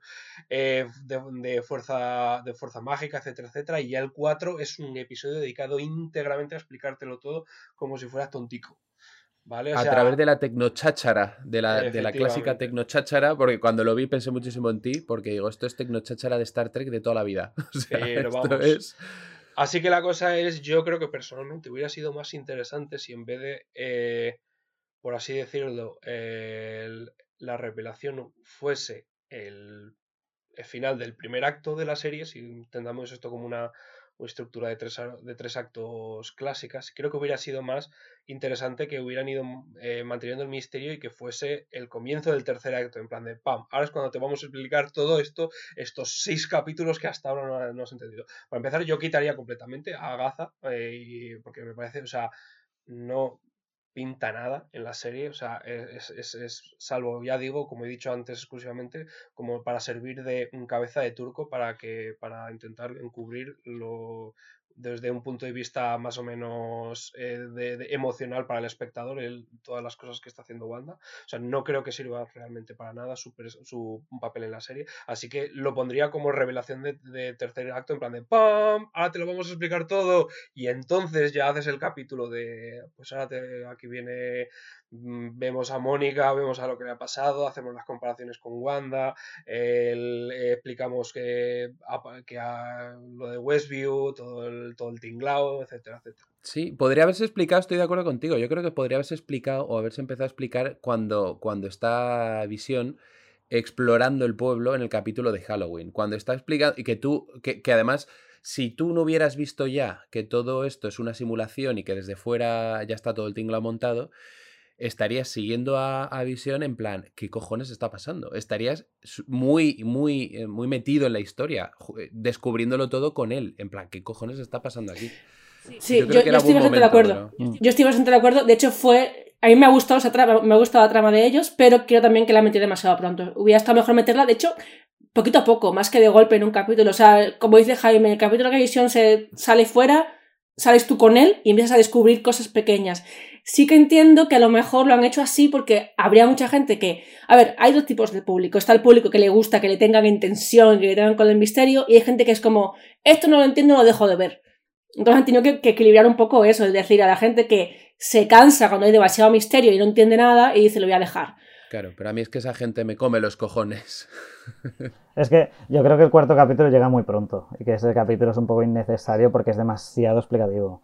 Y Sí, sí, sí, es demasiado de explicativo. hecho, a sí, esa, tú fa- toda razón. me fastidió porque era como, jo, yo quiero ver a Elizabeth, no quiero ver a estos. O sea, no, Eh, ahora que mencionas a Elizabeth, eh, mención especial al papelón que hace Elizabeth. Que yo luego puedo esta- contar una anécdota con Elizabeth Olsen. Adelante, Te- adelante. Te, le iba a pedir, te le iba a pedir. eso es muy Jaime. con sus anécdotas de rodajes. Que, que eso que un tema que podemos tocar aquí es el papelón que hace Elizabeth Olsen como, Eh, como Wanda. No, es que lo que hace ella es impresionante. Bueno, es que la, pues, la tía clava Eso todo. es una. Sí. Eso es una sec- eh, sección aparte. Si quieres, la empezamos ahora. Eh, adelante. de hecho, me hace, Yo quiero gracia, rajar de. me hace gracia porque Adelante, adelante. dice en una entrevista que lo que más le ha costado de toda la serie es el primer episodio. Dice reír ¿Mm? tanto y, y tanta expresividad y tanto esto, dice agota, dice agotaba, dice que acabó exhausta de ese episodio y que, que dice, dice, son, son actividades que haces en, en- en arte dramático que piensas que no vas a hacer en tu puñetera vida porque te sientes súper ridícula y, y que le ha dado como la gran oportunidad de, de hacerlo. A mí me parece una tía brutal. A mí es que esa actriz me flipa desde hace mucho tiempo, ya despuntó mucho con sus primeras pelis. Y ya cuando la vi en Era de Ultron, que aparte, aunque ahora Josh Whedon está muy cancelado, eh, Josh Whedon tiene muy buen olfato para las actrices y, y sabe muy bien cómo llevar a, a las tías. No en el sentido fuera de Sí, no, cámara. no en la vida real, no en la vida Por real. favor. Eso se Pero, puede leer jo, es muy que- mal. Ya, ya, es casi como- Es que me, me- me- me fastidia muchísimo, pero es que es verdad. O sea, y como hizo Sí, sí, ella, como llevó a, a Elizabeth, aparte mola las coreografías que hace Elizabeth cuando hace magia y, y Hmm. todo esto, porque ella es bailarina además. eh, A mí me parece una tía 10, o sea, me- a mí me, me hipnotiza esa Sí, sí, mujer. sí. Alguien tiene un crash impresionante, yo vengo a decir así. No, no, pero desde hace muchos años. Desde hace muchos años. Puedo, puedo entenderlo, tiene unos ojazos que vamos. Pero a mí, a mí la verdad es que a mí me ha sorprendido porque yo, esta serie me ha descubierto a Elizabeth Olsen. Porque yo veía las películas de Marvel y decía, sí, está ahí. Es uno de los mm, decenas y decenas de personajes que están intentando meterme por el garganchón con un embudo. Pues está ahí, pero ha, ha sido verla en solitario, con espacio para respirar y es como qué pedazo de actriz, qué pedazo de actriz.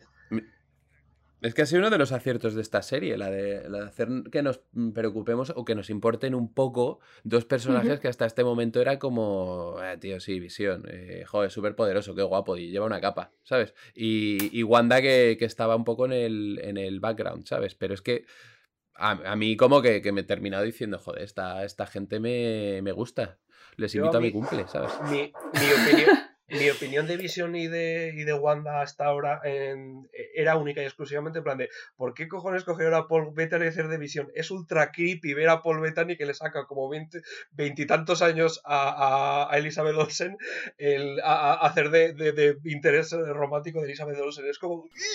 Pero porque estaba haciendo siniestro. simbionte, estaba haciendo un. Porque estaba haciendo. Claro, es eso. También, también supongo que es porque de primeras Paul Bettany empezó haciendo de Jarvis, que luego se convirtió en Visión. Claro, Tampoco sí, sé si sí. tenían claro que iba a ser, que esa iba a ser la evolución de Jarvis. sí, Entonces, es- es- eh, lo que me llama mucho la atención a mí de, la- de mucha gente es que se han dado cuenta ahora que Elizabeth Olsen es la hermana de las gemelas Olsen. mucha gente se ha dado cuenta ahora. Lo mío es incluso peor. Yo pensaba que era una de las dos hermanas. Joder, madre No, aparte, aparte mola porque el set de los 90 recrea un poco a Padres Forzosos. Y el. Exactamente, el guiño está ahí. Y hay sí, el sí. guiño este del picnic fuera y tal. Y, y es como muy curioso. Ella también estuvo en plato, estuvo también en set. en Sí, de hecho, Joss Stamos puso una foto hace poco de, de él con Elizabeth Olsen, pe- de- eh, que era una enana, que era pequeñísima. Y en el set, porque ella decía que los viernes se iba al set de Padres Forzosos a esperar a sus hermanas eh, e irse de fin de semana a toda la familia. Y A sus hermanas las famosas. y No. mira ahora. de hecho ella aparece en algunos vídeos de las hermanas, en alguna peli así de, de cameo y cosas de estas. ¿Cuál es tu anécdota de Elizabeth? Pues que yo estuve en el rodaje de Red Lights de, de Rodrigo Cortés y era una escena donde estaba Robert De Niro y Cillian Murphy en un teatro de Barcelona. Y Elizabeth Olsen vino un día al rodaje, aunque ya no tenía escena ese día, y nos la encontramos, eh, bueno, nos encontramos en uno de los descansos y tal, y nos vino a preguntar que qué sitios de Barcelona podía visitar, que le encantaba Barcelona y tal. Pero claro, no teníamos ni puñetera idea de quién era. Entonces, claro, es como, jo, qué guapa es esta chica, no sé quién es.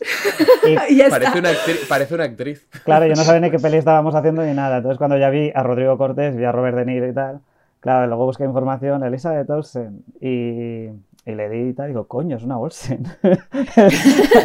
y luego años después, y años después vi el titular de Elizabeth Olsen será bruja escarlata, y yo, hostia, pero es que también conocí a, a, al Spider-Man. eh, ¿Tom Holland? Sí, Tom A Holland. Tom Holland, sí. Y, y años después me pasó lo mismo. Tom Holland será Spider-Man, y yo me cago en la... E- Eres tú el que castea superhéroes. Joder. Seguro que te consolaste durante muchos años pensando, bueno, Elizabeth Olsen al fin y al cabo es la hermana no famosa de las Olsen, con lo cual no pasa nada. Claro, es que me acuerdo cuando, cuando descubrimos y dijimos, joder, pues esta chica y tal. Y claro, la peli luego no, no, o sea, no, no tuvo mucha repercusión. De hecho, ya hay una entrevista que decía Realize que nadie la vio. Yo la he visto, yo la he visto, yo he visto Red Lights. Yo, Yo sí la he visto, yo sí la he visto. Yo no me acuerdo si la he visto o no, creo que empecé, al menos empecé a verla, pero me parece que no la llegué a acabar. Era un poco fallida la peli, hay que decirlo, pero bueno. Sí. A mí de Rodrigo Cortés no es la que más me gusta, pero Con lo buena, con lo buena que es Buried. Yo le voy a agradecer siempre el haber estado tres días viendo a Robert De Niro y, a- y Cillian Murphy.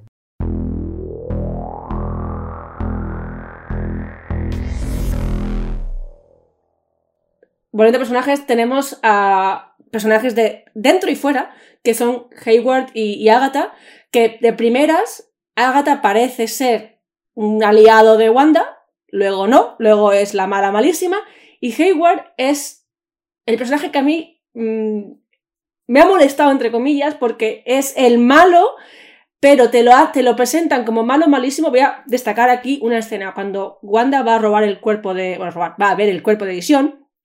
Hayward le dice. Vienes. ¿Cómo te voy a dejar sola? Tú podrías robarlo, podrías hacer lo que te diera la gana. Parece que le está dando ideas. Sí, sí, le está diciendo todo esto que puedes hacer. Y a mí eso es lo que yo dije. ¿Este tío es Mephisto? Este tío está diciéndole lo que tiene que hacer. Y a mí ahí me despistaron. Me despistaron de una manera impresionante. Y presentan a un villano muy villano.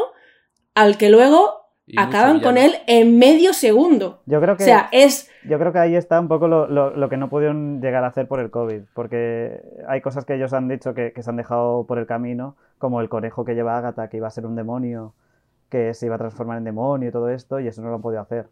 Y, y cositas así. Entonces yo creo que esa trama está inconclusa por eso. Porque a mí me Vale, parecía muy no- raro. no soy yo. que se ha metido todo el rato pistas como que va a ser un, un cabronazo y que va a ser uno de los malos malísimos. Y luego acaba un poco en nadie. A ver si es verdad, por ejemplo, va a disparar a los niños. Es muy cabronazo, pero. Ya, eso, eso es un poco ya. El, el pibe ya se pone y voy a disparar a los niños O directamente. sea, como, un, un momento, un momento absolutamente, absolutamente innecesario porque mm, a- a- se, pone- se ponen a Mónica para decir para, para, para proteger a, a los niños en plan de ¡Wow! ¡Qué momento heroico! Para que luego, 15 minutos después, mm, Wanda deshaga el campo mágico y los niños desaparezcan en el éter. Con lo cual es como en plan de ¿de qué ha servido este momento de, de protección heroica a los niños? Es, es- el malo, es el malo de Marvel, el malo de Marvel sin personalidad número 3. No, pero sí que a, a mí me parece como que falta ya algunas piezas. Faltan piezas que yo creo que a lo mejor sos- es por, por edición o por lo que sea. Pero, por ejemplo, han reconocido muchas tramas que, que no han podido darse. Por eso. A a mí Hayward me dio, aparte de, de montarme mi película con que esto va a ser Mephisto o lo que sea, eh, me dio la impresión de que querían hacer un poco el punto de vista del, del, de la- del gobierno, entre comillas, que quiere explotar, bueno, gobierno o capitalismo, como queráis llamarlo, eh, quiere, quiere- quiere explotar a, a Visión como un arma, que es lo que comentaba antes eh, JC, y básicamente no tiene ninguna piedad, pues nadie. O sea, es- esto es un negocio, esto es, yo he venido aquí a sacar dinero, Visión cuesta este dinero y esto es lo que es para mí, es dinero. Mientras tanto, Agatha, a lo mejor, dentro, dentro de su maldad, es una maldad un poco más personal, es más Mm. bien, yo he venido aquí a chuparte la energía. Bueno, El resto me da igual. energía y a entender un poco por qué Wanda lo hace todo Sí. de forma tan, tan rápida, aprende tan rápido y lo hace de forma que le sale natural. Y dice, joder, dice, yo me he tirado años para cambiar un animal o para hacer esta mierda de truco y tú en cero coma, hija puta, te has creado todo esto. Sí, pero que es, es diferente tipo de, de maldad. O sea, uno va del punto de vista de aquí yo aquí he venido a hacer dinero y la otra es yo aquí he venido a coger conocimiento. Es que de hecho el O sea, es desarrollo poco- de Agatha no tiene mucho sentido. O sea, porque de pronto el último capítulo es la mala malísima y, y se quiere cargar todo y todo esto. Es como tampoco ha habido una evolución así que digas, pero ¿por qué esa, esa rabia? ¿Por qué todo eso? O sea, le está diciendo al principio, no entiendo cómo puedes hacer todo esto, vamos a rememorar todo para entender cómo has llegado hasta aquí. Pero una vez de esto se pone en plan chunga y, y- es como, ¿por qué? pero sí, Sí, ya sí, sí, sí. Ha sido, ha- ha- sido en plan, ha caído de 0 a 100 en, en medio segundo. Pues a ver, eh, con respecto a Highward, eh, me, me encanta. mm, me encantó mi reacción. bueno, a ver, a, lo que me refiero es que mm, mientras estaba viendo a Highward, eh, sabía que iba a ser eh, el villano al final de la serie. Estaba clarísimo por una sencilla y eh, una sencilla razón, que era que mientras lo veía en plan diciendo en plan de, es el único que está diciendo cosas sensatas y razonables. O sea, dice en plan de, Tiene que ser malo. o sea, Tiene no, que no, ser es malo. que, es que mm, eh, claro, obviamente, o sea, porque es que está diciendo en plan de, está diciendo exactamente cómo una persona sensata y racional reaccionaría a una amenaza de este calibre. Y es que es en plan de, y como todo el mundo sabemos, o sea, eh, cualquier persona que reaccione a, de una manera racional, como dicen en plan de, tenemos a alguien aquí con superpoderes de, de alteración de la realidad que está secuestrando a 4.000 personas y no sabemos, pues obviamente tenemos que deshacernos de esa persona ya, porque esto es un peligro público. Pero obviamente esa clase de razonamiento es solo razonamiento de villanos. Así que yo mientras lo veía en plan de, este va a ser malo. Y me, y me sentía fatal porque en plan de, tío, es que es el único que está teniendo puto sentido lo que dice. Todos los demás están diciendo un montón de tonterías, así de claro. Y con respecto a Agatha, pues es que como ya he dicho, eh, es que su... Es que me parece que sobra completamente en la serie, no debería estar, o sea, porque... O sea, es que encima más me, encanta, me encanta el momento en el cual eh, la castigan. O sea, tiene, es el, el gran momento, de, de típico momento de, peli, de película de gran espectáculo, de mm, hemos derrotado al villano y ahora toca el momento de castigar al villano. Y dice en plan de... Y pues la castigan sometiéndola al mismo... A, al a las mismas consecuencias que hasta hace cinco minutos estábamos describiendo como literalmente demasiado horribles para ser contempladas por una serie de acciones que vistas fríamente es, se, ha limitado única y exclusivamente a, a estar ahí de fondo durante ocho capítulos y en el último capítulo decir en plan de te quiero absorber la energía. O sea, objetivamente todo lo que ha, todo lo que ha hecho ella es muchísimo, muchísimo menos grave de lo que ha hecho Wanda, pero hay que te- tiene que haber una Ha matado a un perro, tío. o sea, Ha tiene que un haber perro. una Eso- escena al final Sin tiene- perdón, tío. tiene que haber una escena al final eh, castigándola por el terrible crimen de ser la villana principal y para sencillamente para expiar los pecados de Wanda. Ya te digo, es, un, es una cabeza de turco. Su único papel es ser cabeza de turco de Wanda en esta serie. Ya está. Es un castigo desproporcionado y. Bueno, quiero, quiero hacer un, un. Quiero reivindicar el papel de Catherine Hahn como Agatha, porque es. es a, a pesar de que el personaje es verdad que, que a lo mejor no está bien construido o no es necesario, ella hace un papel que es de. Vamos. De que sea la mala siempre, ¿sabes? No es que Agatha no esté bien construido el personaje, es que la, recta final es como muy atropellada, es como muy repentina. Esa canción de eh, It was Agatha, Agatha all along, eh, respuesta, realmente no. Porque eh, literalmente en el siguiente episodio te dicen, "Mm, no, rea- realmente no. Es como, a salto de que viene esta... O sea, me estás mintiendo, literalmente. Esa, esa canción lo que te está diciendo es que Agatha es la, la- mente maestra detrás de, de todo lo, lo malo, la que ha ido tirando los hilos todo el episodio y la, la- la culpable de toda la situación. Y es que al siguiente episodio es como de, "Mm, realmente no, No, te dice que de ella es la fondo". que, la que ha corrompido ese mundo y ha ido metiendo trampas a Wanda. Que, que eso, eso nos abre el tema. Nos abre el tema para hablar del elefante en la habitación. De Fietro. Pietro Maximoff. Eh, bueno, es, es lo que iba a decir yo. yo. Yo la canción la entendí que es como la que está haciendo que, que haya conflicto en este mundo. Porque si fue Wanda fuera, no pasaría nada. Pues si fuera Wanda fuera, esto sería el mundo feliz de la piruleta en el que no pasa nada. Wanda, eh, Wanda Agatha es la que está metiendo el conflicto en, en- en la trama. El confli- el conflicto, el conflicto es externo de la gente de fuera que quiere de- de- destruir el Hex. O sea, dentro, de- de- dentro, del, dentro, de- dentro del mundo sitcom es que hasta en el siguiente episodio ella admite que no tiene ninguna clase de control con lo que hace Wanda. O sea, lo dice textualmente. Ella, ella es imposible que meta ninguna clase de conflicto cuando el conflicto de la serie viene de fuera, que es de la gente que quiere romper el Hex. Ella no hace nada más que estar de fondo. O sea, no, no hay... eh, o sea, no sé. Lo que yo venía a decir es que Agatha es la, es la que crea conflicto cuando trae a Pietro, que eh, al final, que todos pensábamos una vez más, esto quiere decir que van a expandir al universo del X-Men, van a traer a Magneto, van a traer a todo esto, y no, era un guiño de los guionistas a coger al, al- al actor que ha hecho de Pietro en la línea de Fox o Sony, Jaime. Fox, Fox. Gracias, Eh, Fox. Los, los mutantes son de Fox. Eran de Vale, pues eh, lo que han hecho la, la- Pietro hacía en, en Fox, eh, Pietro hacía en Fox, este actor hacía de Pietro en Fox, eh, lo han traído como Agatha lo encanta para hacer pasarse por su hermano, pero realmente es un vecino de- del pueblo este, no tiene más, no tiene- realmente no es Pietro. Eh, entonces es Agatha la que crea este conflicto dentro del, del mundo, que ese capítulo es el capítulo, el único capítulo que tiene una sitcom con conflicto, que es Agatha contra su, Agatha, Wanda contra su hermano, porque el hermano es como el, el que viene a, a- a corromper a los niños y a de- a dejarse hacer lo que quieran y todo esto. Es el tío Jesse de Padres Forzosos. El, el- Sí, es un poco así. El hermano mayor de, de los de Malcolm. Yo- el, yo es que el que ellos estaba en la escuela militar. Yo creo que ellos dicen eso, pero yo no me termino de creer que ellos pusieran eso así porque sí. O sea, yo creo que luego lo resolvieron porque no podrían ir más allá. Pero a mí me extraña que cojas al actor que sa- O no sé si es un problema de Marvel, o... pero a mí me cuesta creer que vayan por El la línea de Iron Man 3. Porque Sí, todo el mundo director se ha dicho que, que te, que te esperes. Que Ya, a lo pero mejor hay algo más que ver decir, aquí. en Iron Man 3 las críticas que hubo fue a lo del mandarín porque fue absurda esa trama. Fue horrible. Y yo A mí me pensando, ¿en serio? Pero digo- A digo, mí me es que a mí me gustó. a mí no me gustó nada. Es A mí como... me hizo gracia, no sé. A mí mí me hizo es que- Me pareció un chiste sin gracia, Ben, no Ben sé. Kingsley mí haciendo me- de, de inglés borracho y eso Sí, como a mí, me- siempre a mí gana. me, me hizo muchísima gracia que el malo más, el principal malo de Iron Man, el malo más malísimo, resultara que era un, un tío contratado por el malo de verdad. Y era como, Dios, me encantó, no sé. Porque ya os digo que como a mí, a mí los, las, como, como yo no he leído los cómics, a mí las tramas estas me dan, me dan un poco igual. Si me las desarrollan bien, yo me las trago. Pero, pero en, ese, en ese momento sí que me molestó. Porque es en plan como. Es que ya lo habían hecho con Iron Man, que yo estoy a favor. Pero lo hicieron con Misterio en la, en la segunda película de Sp- Spider-Man de, de, de Esteso y Pajares.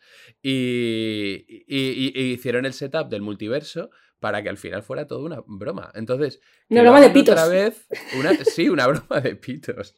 Y que, y que aquí lo hagan otra vez es como, tío, tenías el, el setup perfecto, tienes al actor, nos tienes a todos metidísimos. O sea, síguelo, no digas de repente, pero es que tiene que ser un troleo brutal porque el tío se ríe de nosotros. En un momento dado dice, te llamas eh, Ralph Boner o algo así, el otro día, Boner. No, ese momento, Que o sea, ese- yo estaba, me estaba saliendo vapor que de los estar oídos, en plan- palote. en plan de, no me puedo creer que hayan hecho este puto chiste. Yo estaba literalmente, o sea, me estaba saliendo humo de las orejas, en plan de, ¿qué? ¿Y ¿Cómo podéis ser tan hijos de puta? Así de claro. A mí me cabrea un poco. Pues me, pero- me cabreó bastante. Ya tiene que ser el podcast más de 18 años. Sí, sí. Eh, Boner, para, para, los, para los niños españoles, Boner es estar palote. Es tener una, una erección.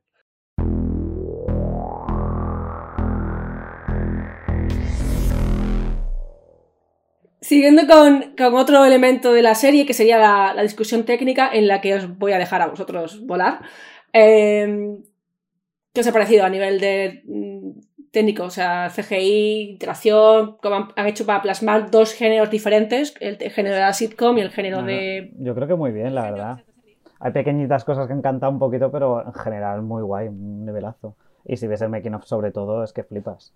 También es verdad que se nota que han ido un poco atropellados. O sea, porque ellos decían, por ejemplo, que el último capítulo eh, lo han terminado, vamos, eh, ayer, sí. De hecho, se ve que tuvieron el debate de si emitirla una semana después o hacer un parón entre el penúltimo y el último. Y al final han preferido emitir así. Entonces, en el último capítulo, las la batalla de Agatha y, y Wanda por los aires canta un poquito, pero la veo bastante digna. Un, clí- un- un clímax de película Marvel en el cual el CGI canta debe ser la primera vez. Debe ser la primera vez. A mí, yo, claro, yo, yo según vas viendo toda la serie y después de ver el making of, ahora, ahora te dejo que desarrolle JC, eh, de todas esas pequeñas cositas de las que no te das cuenta que, que son digitales y, y están perfectamente integradas. Y claro, llega el final, que es el final de una película de Marvel como Black Panther, y, y el, y el CGI canta por bulerías. O sea, lo- los cromas de la batalla aérea.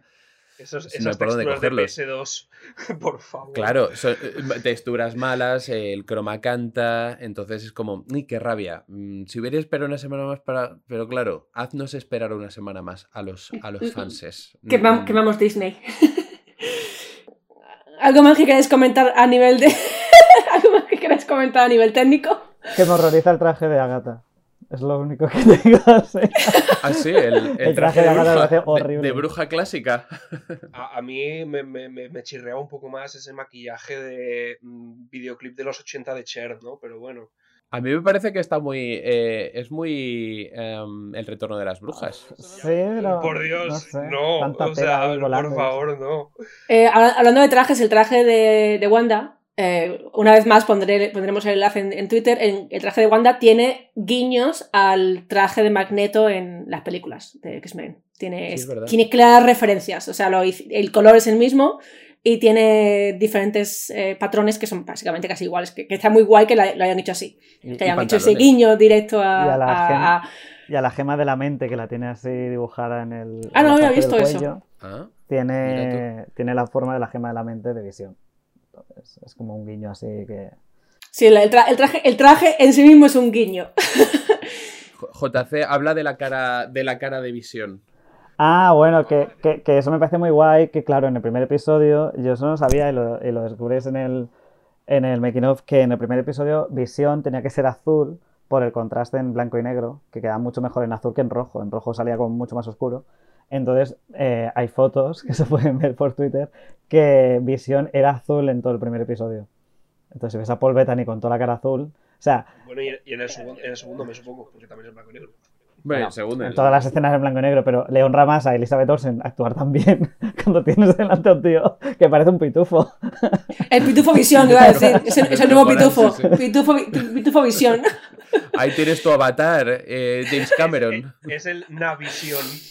Lo que flipo es que, que Visión muchas veces es digital. O sea, que yo pensaba que, que, que la habían maquillado y tal, porque hay, hay veces que, que- esto, pero que cuando hace cambios tan rápidos y tal, eh, era casi todo digital. De hecho, em, Sí, sí. las orejas no las lleva maquilladas y cositas así.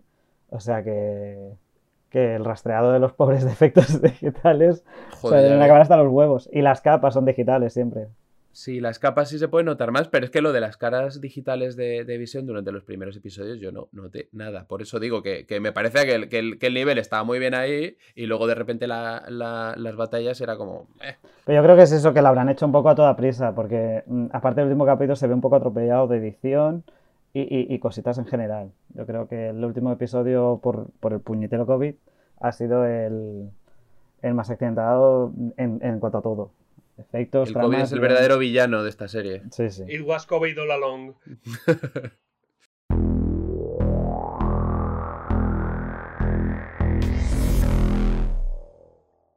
¿A dónde vamos? O sea, ya sabemos que el- este, esta serie inicia el- en la nueva fase del MCU. A mí me ha- yo pensaba que iban a abrir el multiverso en esta serie, no lo han hecho. O sea que a partir de ahora mismo estoy bastante perdida en plan de qué van a hacer a continuación. Eh, pero ¿dónde creéis que va la, franquicia a nivel de series y películas? Pues a una Marvel más mística y llena de multiversos. Ahora se habla, por ejemplo, de que van a haber dos sagas de Spider-Man, que van a meter a Miles Morales y van a, a tirar por dos sagas de Spider-Man. Eh, bueno, en, Doctor Strange eh, los multiversos, van a- eh, luego vienen los Eternos, los de Eternals, que, ya va a ser todo más de, de magia, de magos, de seres rollo Thanos. Yo creo que va a ser otro tipo de Marvel, no tan realista como hasta ahora, pero la verdad es que a mí me parece apasionante lo que va a venir ahora. Eh, también van a expandir un poco el espacio, ¿no? Porque van a Sí. traer la trama espacial con el- el- la primera escena post créditos que te presentan un Skrull, lo que sabemos que es un Skrull. Skrull es una, una raza alienígena que, bueno, salían Capitana Marvel, que cambian de forma. Y como os dije antes, uno de los jugadores vengadores es un Skrull.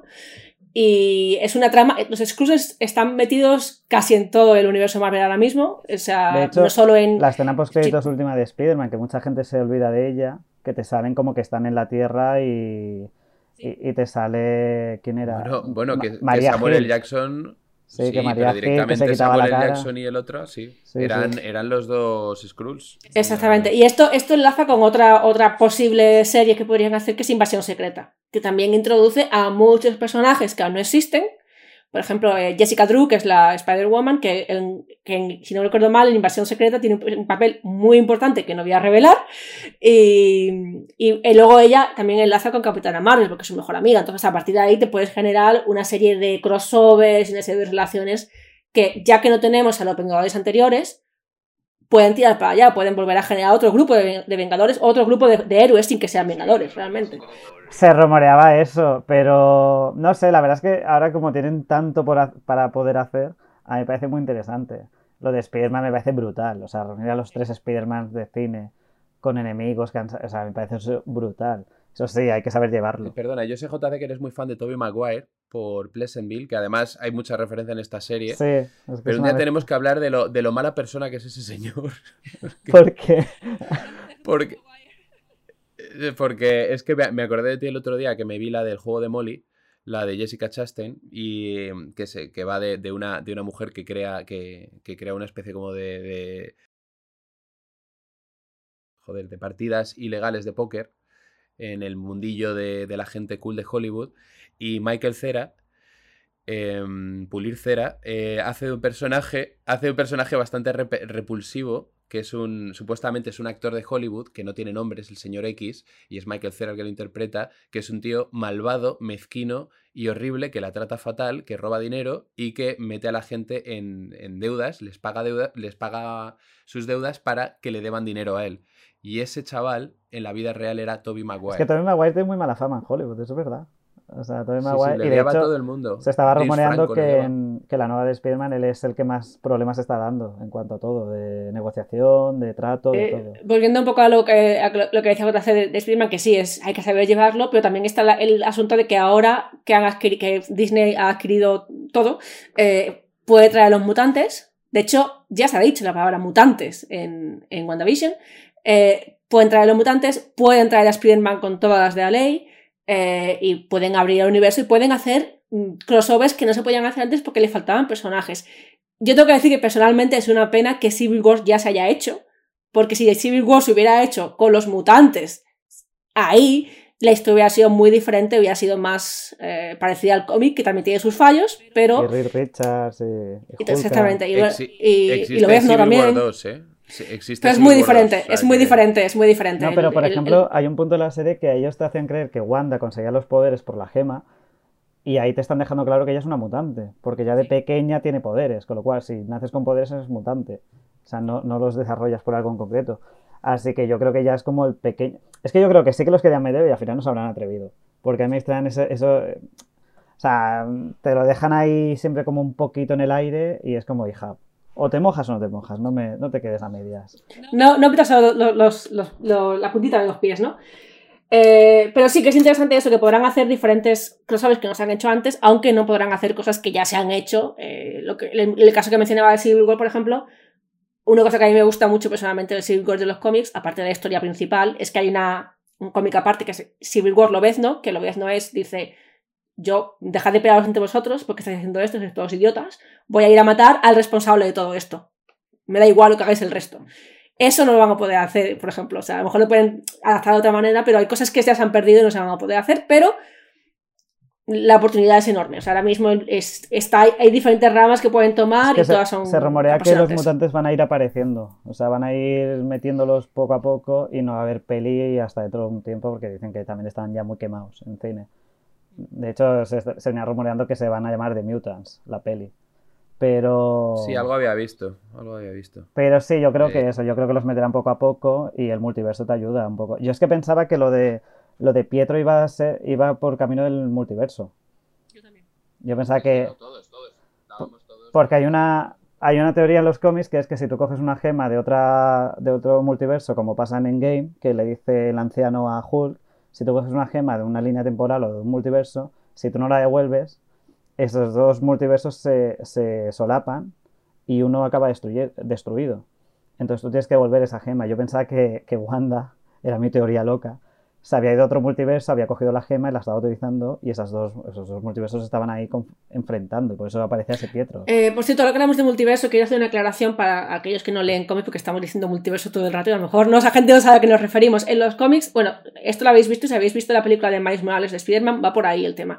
Pero en los cómics, en los cómics llega un momento que se abre el multiverso. Y actualmente, en los cómics actuales, hay personajes, por ejemplo, hay un, hay un cómic que se llama eh, Spider-Women, que son mu- todas las mujeres relacionadas con, con es- poderes de, de Spider-Man, que quedan en un universo, con cada una de un universo y quedan en un universo intermedio a tomar café. O sea, es un poco. Ahora mismo Vaya. el multiverso es la poco normalidad. estereotípico, En un, Eh, en un centro comercial a tomar café y a ver ropita. Están en Nueva York, quedan a tomar café porque son. Es la nueva malasaña.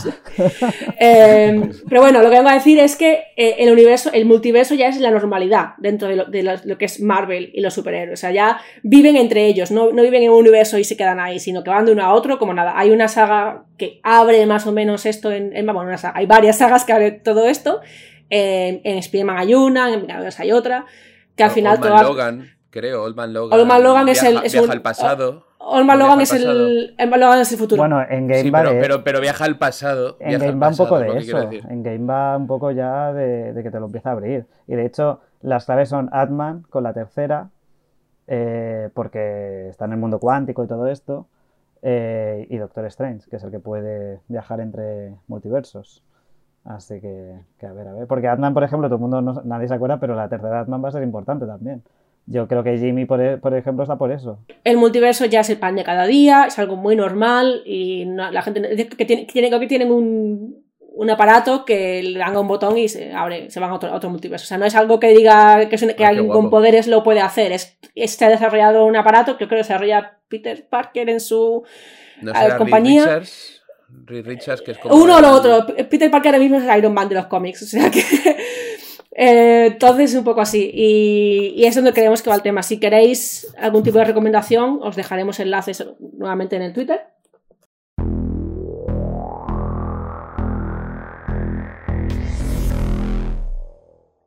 JF, muchas gracias por, haber estado aquí. Vuelve cuando quieras eh, a hablar de, queráis. de cómics o de lo que surja. Eh, supongo que, bueno, ya que hemos hecho WandaVision, os podéis imaginar que cubriremos todas las series de Marvel que nos apetezca.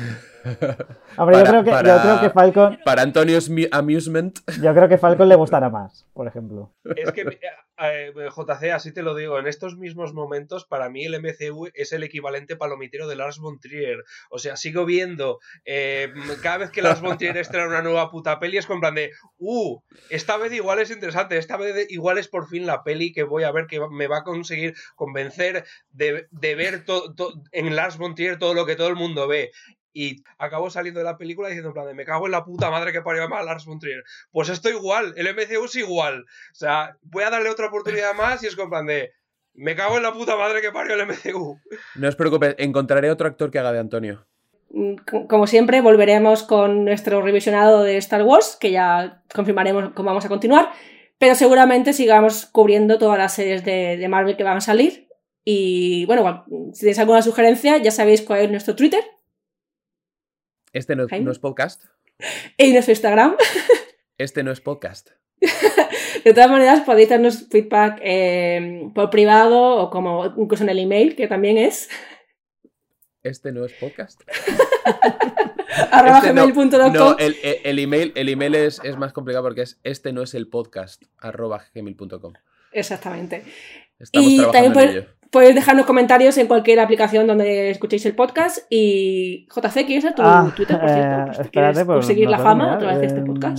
JC barra baja Losef, con Z. Vale, yo te sigo luego, no te preocupes. ya has conseguido un seguidor.